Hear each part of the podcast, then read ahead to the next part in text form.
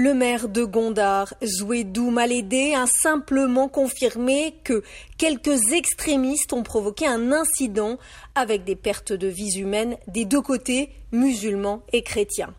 Le gouvernement régional de l'Amhara a dénoncé une tentative de briser l'unité des habitants de cette ville, symbole de coexistence et de tolérance, en utilisant le prétexte de la religion.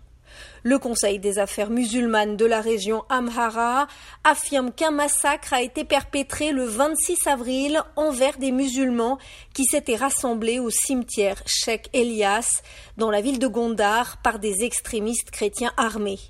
L'endroit où le dignitaire musulman a été enterré est situé entre une mosquée et une église orthodoxe.